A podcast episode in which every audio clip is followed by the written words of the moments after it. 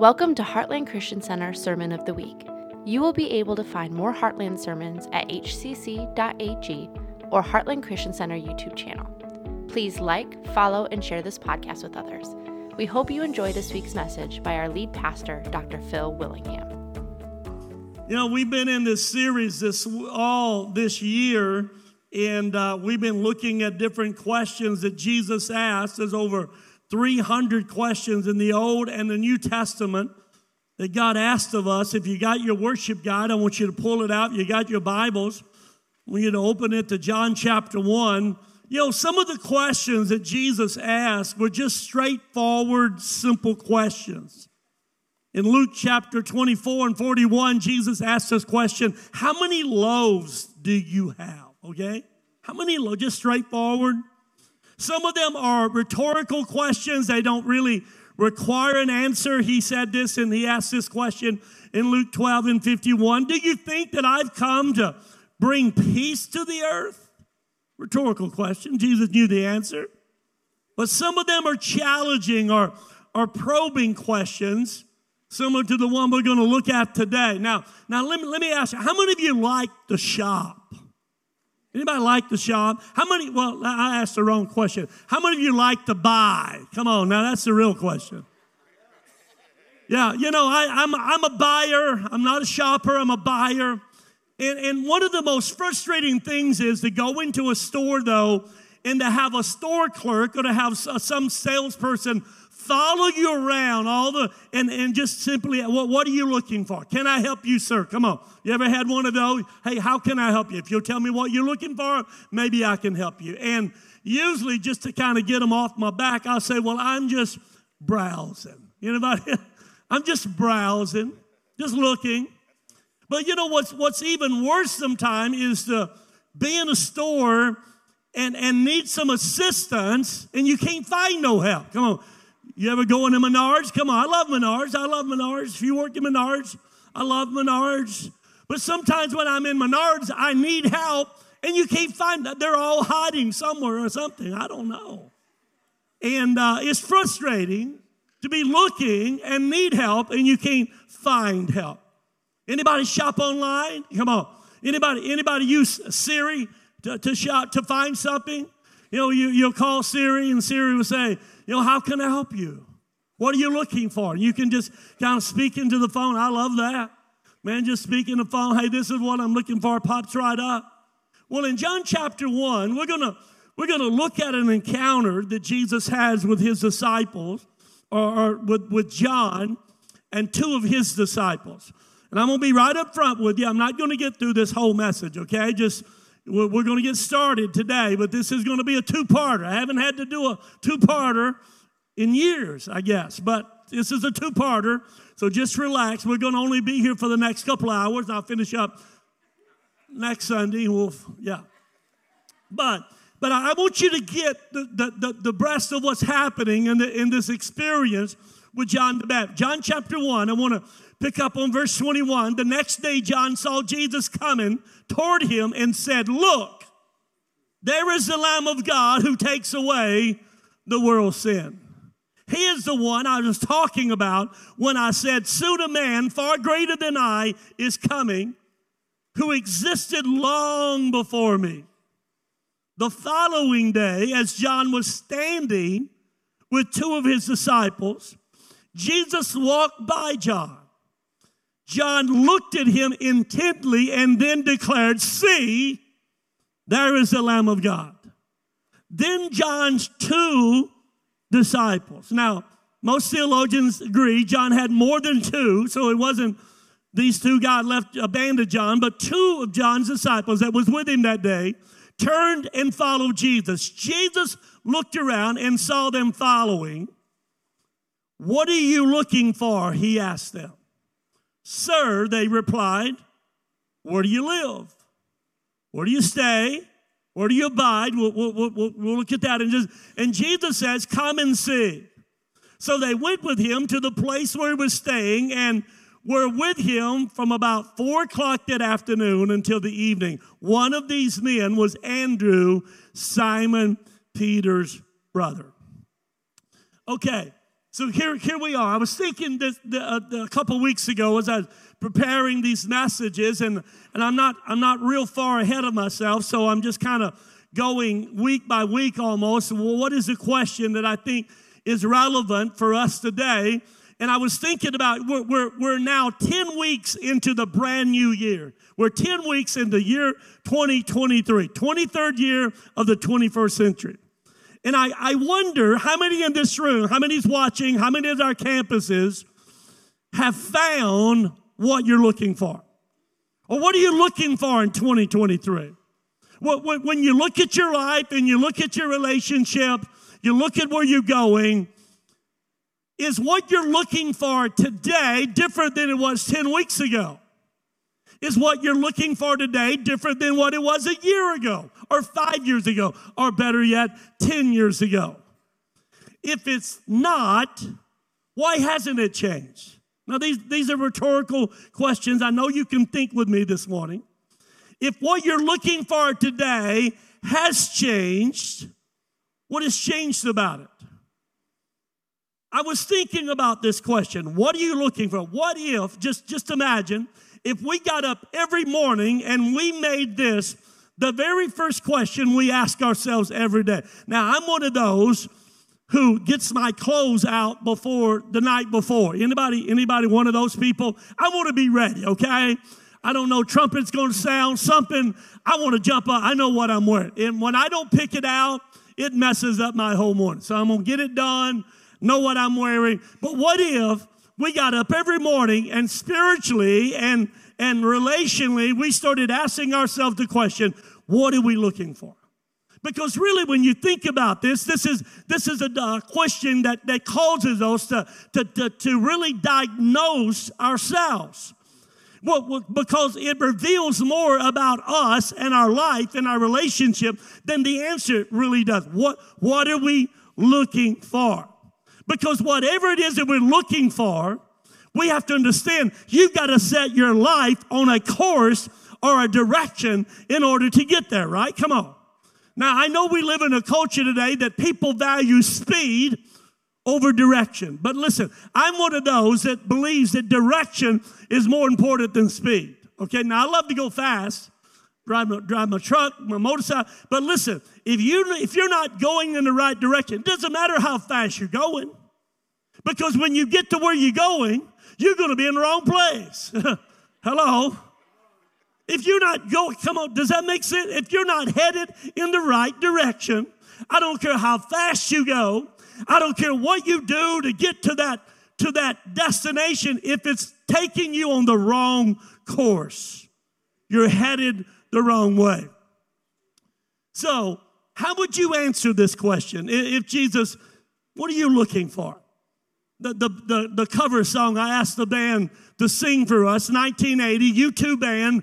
The lead singer's named Bono. He wrote this song. Now it's reported that, that he, he, was a, he was a Christian, and maybe he is, maybe he isn't. But when, when you listen to that song, I still haven't found what I'm looking for. Now, all through that song, he tells of experiences that he's had in life. He's climbed the highest mountain. He's scaled the city walls. He's had physical relationship. He says at one point, if you heard it, he's even spoken with the tongue of angels. If you know much about the Holy Spirit, that's what the Holy Spirit's considered tongues of angels. But then he says, even though I've spoken with the tongues of angels, I still haven't found what I'm looking for. And then he said something most interesting. We sung it twice. You broke the bond uh, and you loosed my change. You uh. You carried the cross of my shame. You know I believe it. But then he follows it up with, but I still haven't found what I'm looking for. Now think about how sad that is.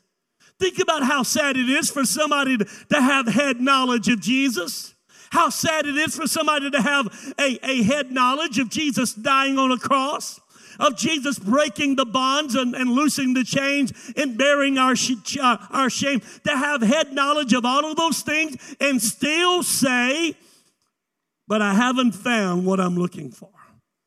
Is it not sad? And yet we know people every day that have some type of understanding about who Jesus is. They, they have some type of understanding of knowing certain Bible stories in the Bible. They, they have a knowledge of the gospel of Jesus Christ, but they still haven't found what they're looking for. Now, here it is. Truth be told, if we were all honest with ourselves, every one of us are seeking something out of life.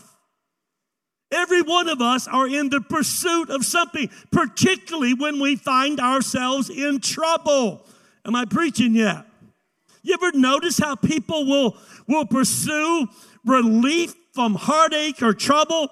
People will somehow or another try to go after something. And we know people that, that use drugs to do it. Some people that use alcohol to do it. Some people pursue work. They pursue prosperity. They pursue all kind of relationship, all just trying to find a little bit of that that they're looking for. Everybody's searching, everybody's searching for something or someone. But how do you know when you find it? I still haven't found what I'm looking for, but how do I know when it's right in front of me? See, most of us in this room, we, we absolutely, we can relate to the fact that our happiness in life can easily be disturbed or interrupted by circumstances changing, right? Come on. You ever notice that? You can get up and your day start off real good, and one phone call can blow you out of the water. One post on Facebook can make you miserable the rest of the day. Good preaching, Pastor Phil. I forgot my horn. Somebody brought me a horn here. Man, I just, uh, too late now. Maybe next Sunday I'll bring it. But listen, we, we understand the fact that when happiness is dependent upon circumstances that we understand that things easily can go awry and easily we can get disrupted or disturbed or interrupted. And so many times we find ourselves in search of trying to find something that we're looking for, but we're not quite sure what it is yet. Digital, dig, digital marketing says that we, we, uh, we are exposed to four or 5,000 ads every day. Every one of those ads are telling us that there is something out there that you need if you just get that, if you just go there, if you just live here, if you wear this, if you put on this, if you take off this, then somehow or another you'll find what you're looking for. Only to find once you get it, it doesn't last. Come on, am I preaching? Doesn't last. Oh, I tell you what, I just get me a brand new car. Brand new cars wear out. No wonder we, we believe that material things will make us happy. It's because everything we hear around us is all about you need something to make you happy. You, you've done it. Have I done it? You walk into the house, you're somewhat hungry. You walk over to the refrigerator, you open the door, the refrigerator is full. You say, What is it? Do I want? Do I want some cheese? And I don't want no cheese. Do I, do I want cold pizza? No, I don't want cold pizza. Do I want leftover salad? No, I don't want. And I've, listen, you're standing there looking and you cannot find what you're looking for. And after a little bit, the voice of your mother or the voice of your wife says, Close the door of the refrigerator. What are you looking for? Come on, you ever had that? What are you looking? I don't know. I know I'm somewhat hungry. I thought there was something in here that was going to satisfy me. When we start dissecting this text a little bit, this text this morning, what are you looking for? It's all about seekers. It's about people looking and seeking and trying to find something that they don't know. And listen, the truth is that, like John's two disciples who followed Jesus, we don't always know what we're looking for. We, we don't always know what the answer is. All we know is there's a deep longing inside of our hearts that we wake up every morning and we're trying to feel and we're trying to find what is it that I'm looking for that somehow or another can give me that full life that I can live. We wake up every day like that. But here's what we're here's here's why you're in church today. I what, what would happen to your life in my life if we could understand that many of these deep longings that we have, that this emptiness that was many of those things are have been given to us by God for the purpose of us knowing what our life is really all about. It's the purpose of God. Study after study has been has noted the fact that we have at least six longings that every person experiences at some point. We have this longing to be enjoyed by God. We have this longing that somehow or another that we can have a relationship with, with a higher power, power, with, we'll have a relationship with our Heavenly Father and have God enjoy us that we can love Him without any type of shame or conviction. We have this longing for a fascination. You ever, you ever notice how fascinated this culture is about everything? Anything that's different, anything that says this is what you need. We have this longing for fascination. I see stuff. Listen, I buy, I'm the, I'm the buyer of the family, okay? I buy my clothes, I buy Miss Rhonda's clothes. People can't believe it. I dress us, okay? Good or bad, this is it. But I'm the buyer. And listen, I can see stuff online. I become fascinated with it and I purchase it and I said, and I can't wait to Amazon. To, and when I get it, Rhonda says, What is it? I said, I don't know, but it was fascinating. I had to have it. It was miraculous. I ordered a, a jacket here a while back. I had a birthday last week it's too late, too late. I didn't sell sound I'm moving on. But listen, I see this jacket and I bought this jacket and I couldn't wait. And it shows up. Now listen, everything you buy on Amazon now, it doesn't come from America. It might say America made. It's not America made. I'm not going to say where it's made at, but their sizes over there are not like our sizes. I got, I get this and I put it, I can't even get one arm in the thing. And Rhonda said, What size did you order? I said, I don't know. I was so fascinated by what it looked like, I forgot to check my sizes. I sent it back six times before I finally got the right size. And I think it's a it's a quadruple X. It's like a 4X. And I never wear a 4X. But we, but we have this we have we have this longing for fascination. It's the reason why we're so bored so quickly. Some of you are already saying, "Okay, Pastor, get on, get on, go to the next." Okay, we have listen. Studies show we have this longing for endless beauty. Is that true? Everybody wants to get older, but nobody wants to get old. Oh yeah. We, we don't want to die young. We have this, we have this longing, this, this, this desire that we have for endless beauty. We want to look, always look great. We want to live longer, but we want to look like we're 30 or 20. You know the only way to do that, kids, I can save you thousands of dollars. Give your money to the missions, get saved, give your life to Jesus. Because one day when we get that new heavenly body, it will be perfect. It'll never get old again, never wrinkle, never get sick, never die. It is forever beautiful. So just get saved, okay? Be done with all these other beauty projects that you think, because you have this, you have this, this longing for this endless beauty that you want to try to hold. On. We have a longing for greatness. We have a longing for intimacy without shame. We have a longing to have a deep, lasting impact with our life. Now, what's this? And, and what, what if we understood that our response to these longings determine our success in life?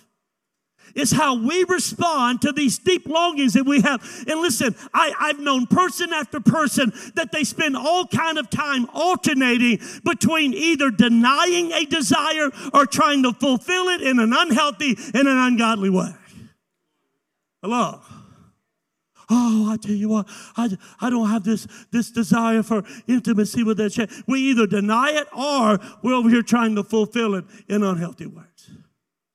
Imagine the time and the energy that we could save if we just acknowledge these longings as an inescapable God given desires and just position ourselves and our hearts to allow them to be answered and satisfied the way that God intended to do it.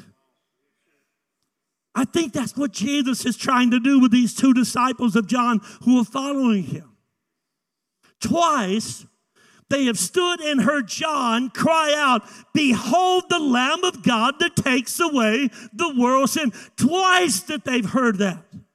So now they have the answer right before them. Are you with me? The answer is there. but they have to make a decision. Will they leave John to follow Jesus? Now, what's it? Here's a great spiritual point.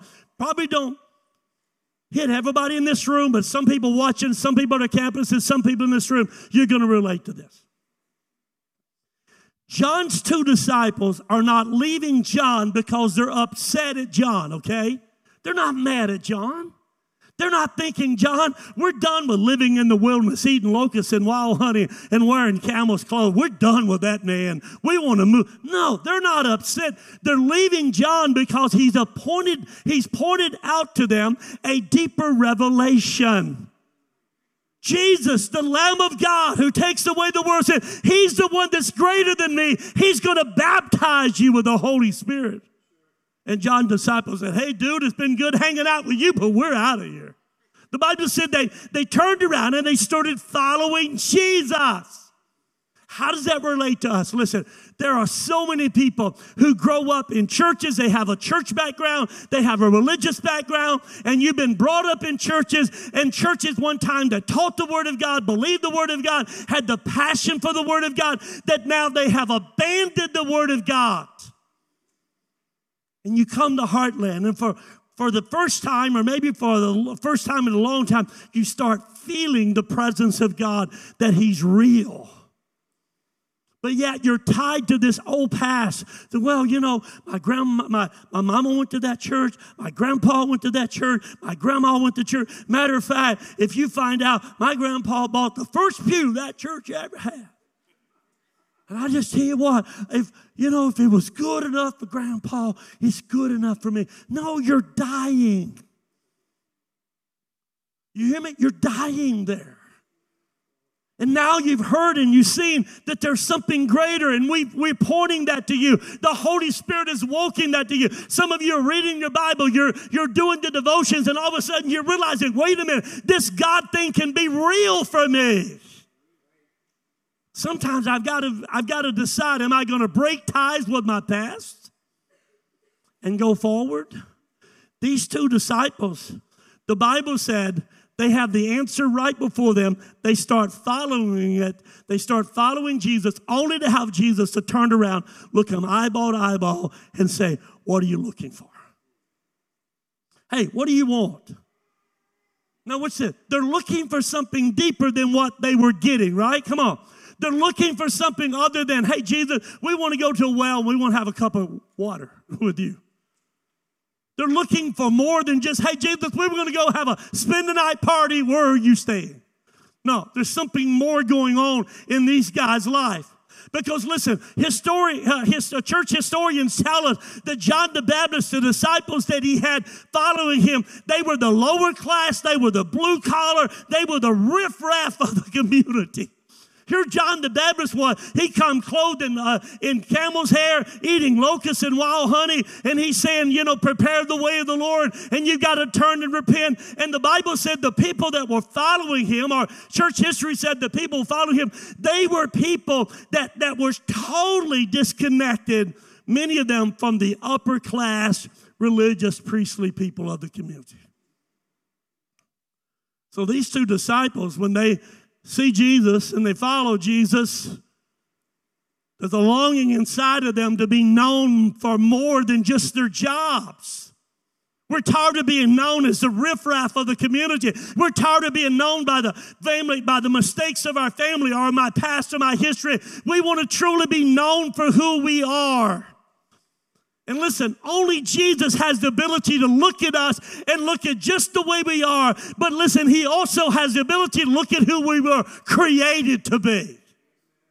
You don't believe me? Who's one of these disciples? One of these disciples, his name is Andrew. What does Andrew do? He goes and finds his brother, Simon Peter. Everybody called him Simon. You know what Simon means? Wishy washy, up and down, flip flop, high tempered he goes get Simon and he brings him. He said, Simon, you've got to come and see. We found the Messiah. Simon shows up in front of Jesus and Jesus looked at Simon and said, Hey, I know people call you Simon, but from now on you're going to be called Peter, the rock. Me? Does he know who he's talking to, Simon? Listen, he's going to be the rock. Later, Simon would stand up on the day of Pentecost after being filled with the Holy Spirit, and he would stand up and say, Can you smell what the rock is cooking? No, he didn't say that. I'm sorry. I, I added that to the Bible. Lord Jesus, forgive me. But he would stand up and preach a sermon that 3,000 people came to the Lord. Why? Because Jesus acknowledged who he was, but also who he could become. You see, when we decide to follow Jesus, he meets us right where we at. He doesn't deny our past. He doesn't deny uh, how, how we've been known in the past. But he has a future to point us to. And somebody ought to get happy right now. Because listen, we're, we're so accustomed to living but what other people think about us. Listen, for years I was known as Phil, Philip, the lover of horses. That's what my name means. And everybody would say, hey, there's Philip. Man, he loves horses. And they called me Fingers because I played a five string banjo and I would go to church and I would play a five string banjo and I would sing a little bit and they'd say, There's no Philip, man, he loves horses. Until one day I went to an altar and I really got saved and then they had to say, There's Brother Phil. you realize how some, how some people had so much trouble dealing with Brother Phil? Really? God saved him? Yeah, he, he's, a, he's a character. He's a rascal. He's, no, this is Brother Phil. And then, as God kept working in my life, all of a sudden I get known as Evangelist Phil Willingham. Oh my God, you realize how people, and then all of a sudden I get the pastor title, I get the teacher title, title. Then all of a sudden I get, well, there's Dr. Phil. It just blows some people away. There's no way this dude could have a doctor's degree. He's dumb as rocks. No, I wasn't.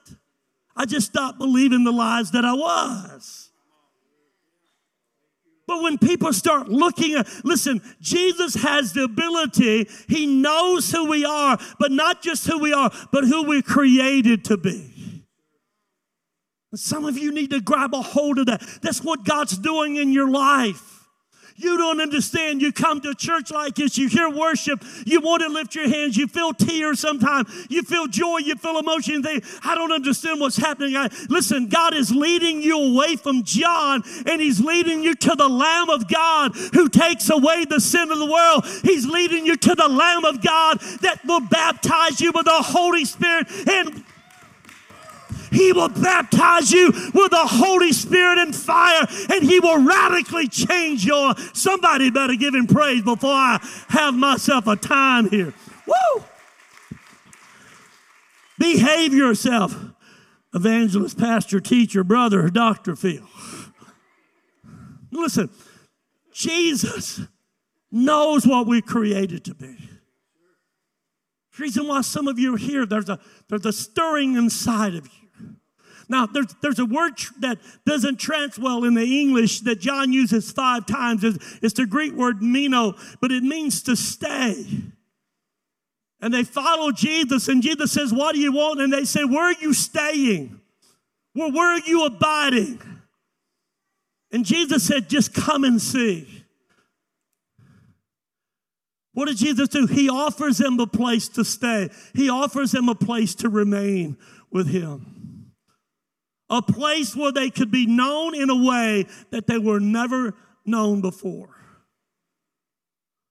See, real Christianity is more about, is more than just beliefs or, or, or right behaviors.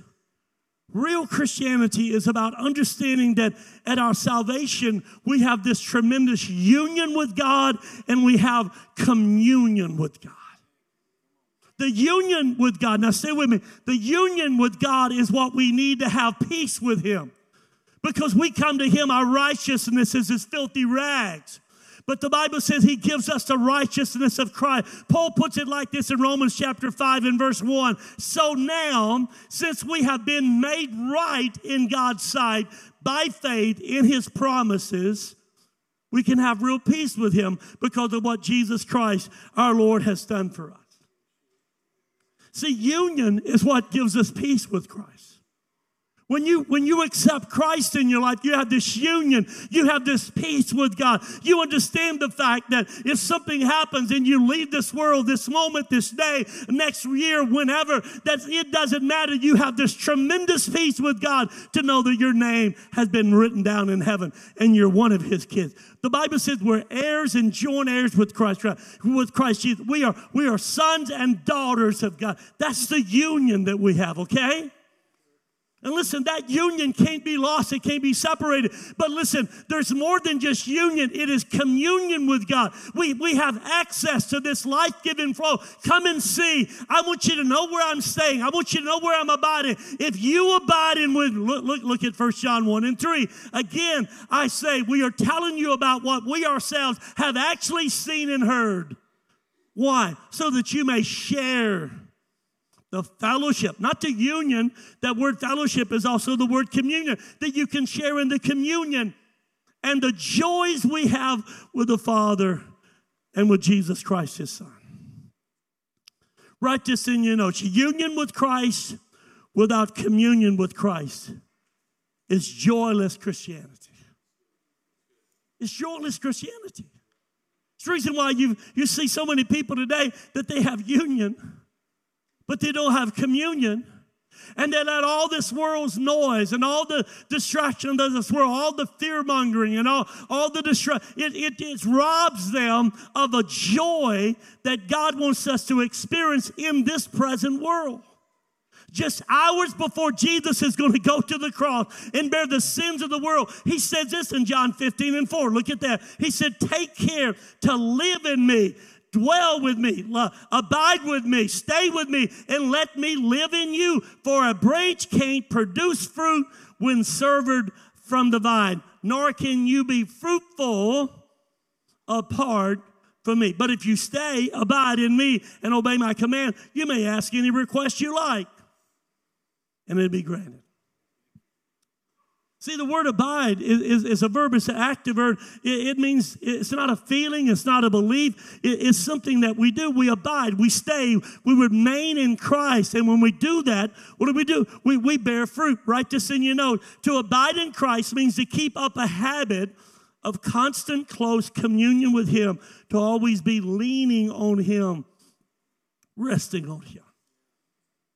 Now again, I, I know great people who have who have that union with Christ, that, that eternal union with God. Paul said in Romans 8, nothing can separate you from the love of God. Okay, nothing can tear you away, uh, sever, uh, separate you from, from that from that union. That n- nothing can undermine you from that covenant relationship that you have with God. But while they have that union with God, the reason why that they're not fruitful is that we don't have that communion with Him. See, communion with God is what enables us to bring other, other people into Christianity because we become a disciple of Jesus. We want to disciple others. We want to witness to others. We want to see people converted and make a decision for Jesus himself. We want them to have union. So what you do, because of your communion, your, your ongoing relationship, staying in Jesus, you wake up every day with a burden for the lost people of our world today. See, there's people that have union with Christ. They have no burden for the lost.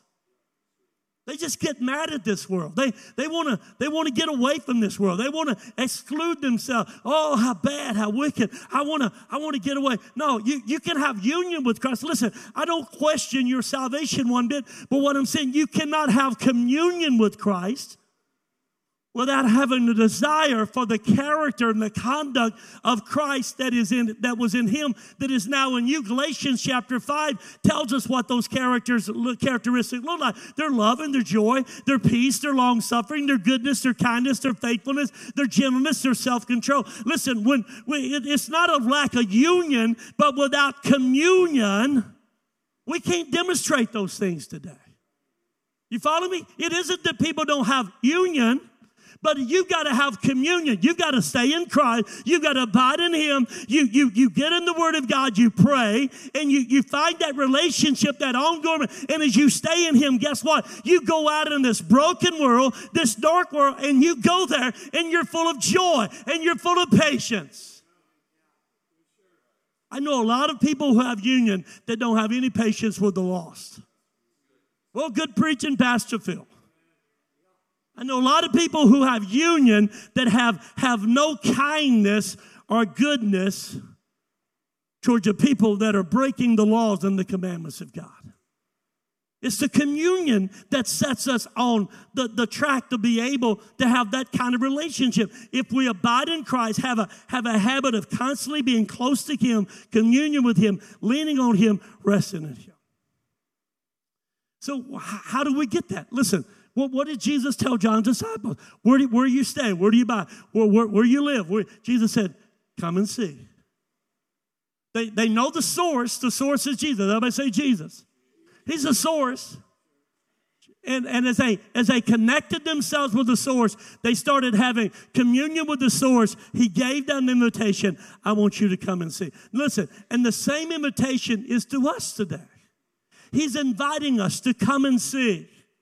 He's given us an invitation to leave the comfortable vantage point that some of us are in and dare to believe that just maybe we might be limiting God in our life if we don't follow Him further. Do you hear me? What if? Now, again, I'm not talking about you going to heaven or not going to heaven. I'm talking about you limiting to what God can do and use in your life simply because you know there's more. He's been pointed out. The Word reveals us to Him. The Holy Spirit quickens that in our hearts. And then for us to sit back and say, no, no, no, no, I'm okay with just union without communion. Listen, we might be limiting to what God wants to do in our life. Listen, I love the fact that people come to this church. I love it. We invite people. We are intentional about wanting people to come to our church. I want you to come. I want you to sit. I want you to enjoy. I want you to worship. I want you to listen. But listen, ultimately, one thing that I do not want you to do is stay the way you came.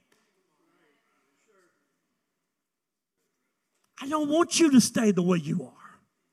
People tell me sometime when I get through preaching, said, Oh, Pastor Phil, that's a great word. You, you just stepped all over my toes. I said, Listen, if I stepped on your toes, I missed my target because I'm going for your heart. You can get over a toe ache. Time you get to the Chinese buffet or, or McDonald's or wherever you go, listen, you're told, but when, when the Holy Spirit punches you in the heart, come on. Oh, wait a minute, man.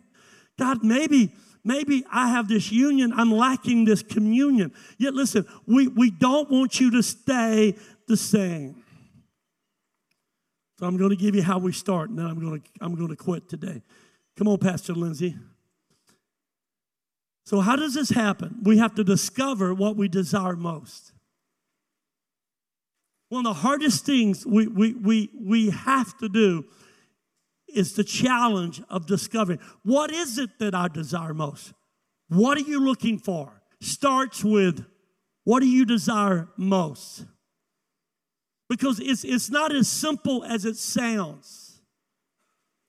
Finding words to express our innermost feelings is not always easy. I, I think that's maybe the reason why these two disciples of John they, they came up with this superficial answer. I mean, John has said, Behold the Lamb of God that takes away the, behold the one greater than I. And Jesus, and they started following Jesus, and Jesus turned around and said, What are you looking for? Uh, uh, uh, where, where you staying?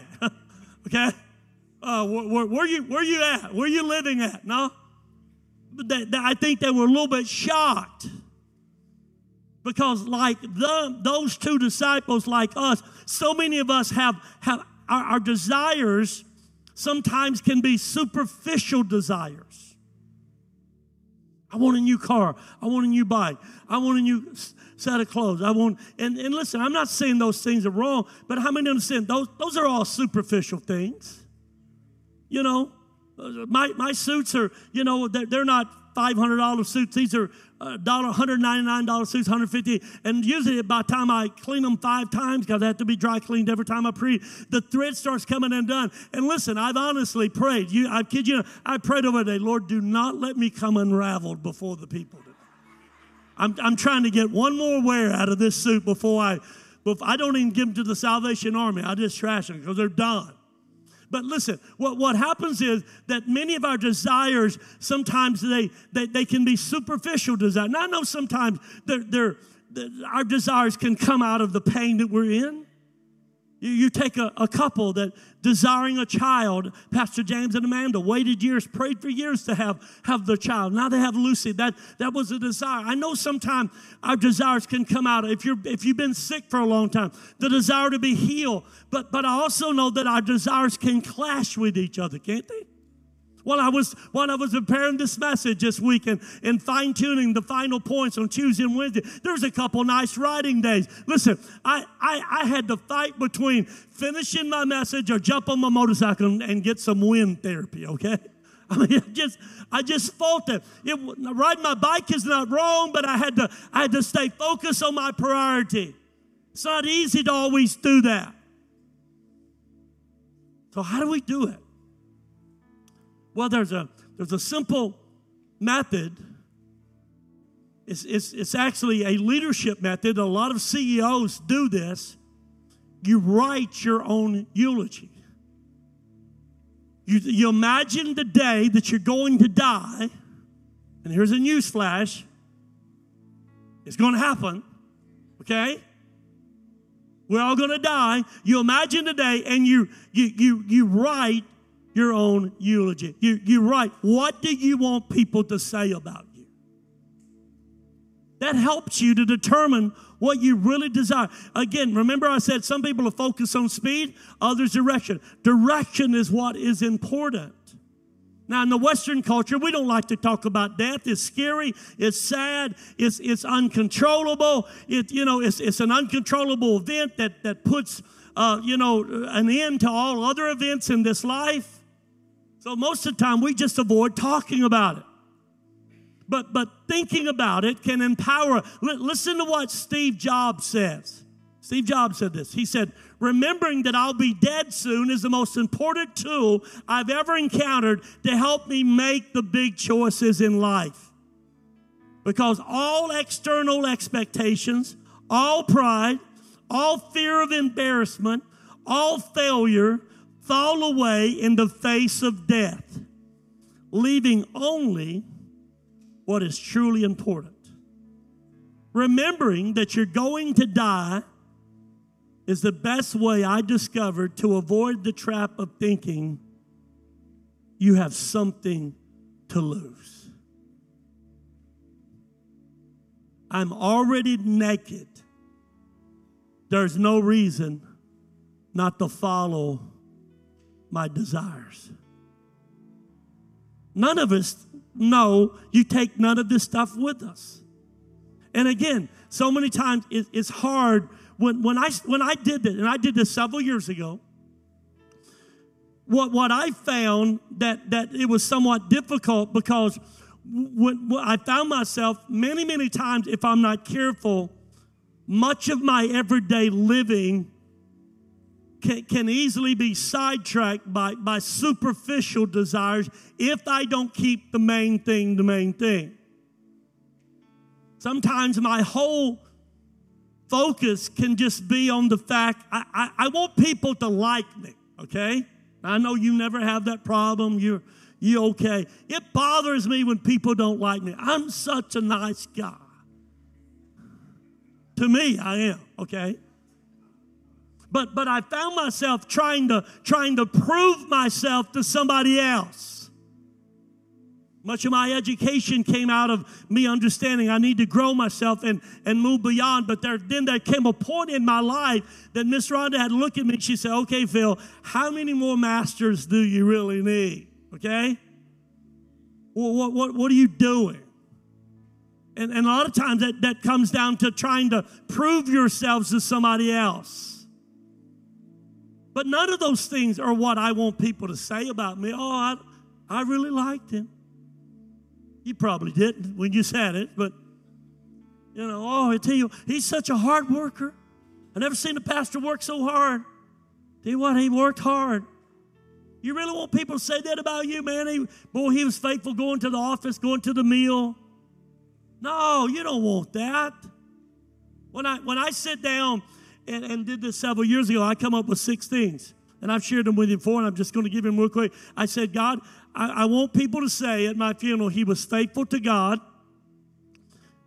he's truthful to himself, he's loving to his family, he's loyal to his friends, he's a steward of his talents, and he's genuine to everybody who knew him. Like me, love me, I don't care. But I want to be genuine to everybody. You know what? What you see here is what you see out there, what you see at the biker church, what you see, whatever. I want to be genuine. And those are those are six things that I came up with. And every day, every day I get up and I say, God, what I'm looking for today is I want to make sure I'm faithful to you. I'm truthful with myself. I'm loving to my family. I'm loyal to my friends. I'm a steward of my talents. I'm genuine to everybody who knows. Now, my speed has not always been the greatest, but my direction has always kept me focused. You, you follow me? So, how would you like to be remembered? Now, what, write, write this down. I just, I just give you, I just give you some things to think about. Would you like to be remembered as somebody who loved deeply? Are always self centered and selfish? Would you like to be somebody remembered that was honest or deceitful? How about this one? A person that was generous or tight fisted? Or how about this one? A person that responded with compassion to those in need or somebody who never cared? Somebody who loved life and cherished each moment? Or somebody who complained constantly? Listen, th- these, these are questions that's all about what is it that I really desire? Not my superficial stuff. Yeah, I still like banana pudding. I still like to get a new jacket, a new suit. I, listen, I'm, those are superficial things. I'm not saying you you eliminate every superficial desire. I'm not telling you for one second that I'm such a spiritual man that I, I never have any superficial desire that that it I know it's going to fleet away or or not go with me. But I'm telling you, those six things helps me stay focused. Am I being faithful?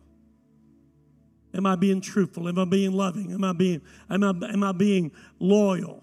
Am I being a steward? Am I being genuine? What does your communion with Christ look like today? I, I, I love it the fact that so many in our church profess union with Him. I love it. I'm so glad you say, you know, a lot of times I say, hey, if anybody in here today, you don't know Jesus and you know, you want to trust him today. Rarely does a hand go up. Sometimes there will. You bring guests, but most of the times, everybody in this room, as people said, "Oh, I have union with Him. I'm, I'm a Christian. I'm a believer. I've trusted Jesus." And I love it. But I'm asking you not about your union. I'm asking you, what about your communion? I love what David says here. I didn't put this verse in your notes, but just listen to it. It's Psalm 63. David said, "Oh God, you are my God." Earnestly I seek you. My soul thirsts for you. My flesh longs for you, as in a dry and weary land where no water is. That's a man that's earnestly desiring God. He said, God, I, I want this communion. Jesus said, What are you, what are you looking for? Where, where do you stay? Jesus said, Come on and see. It was a price they paid, it was a sacrifice that they made, but they followed Jesus.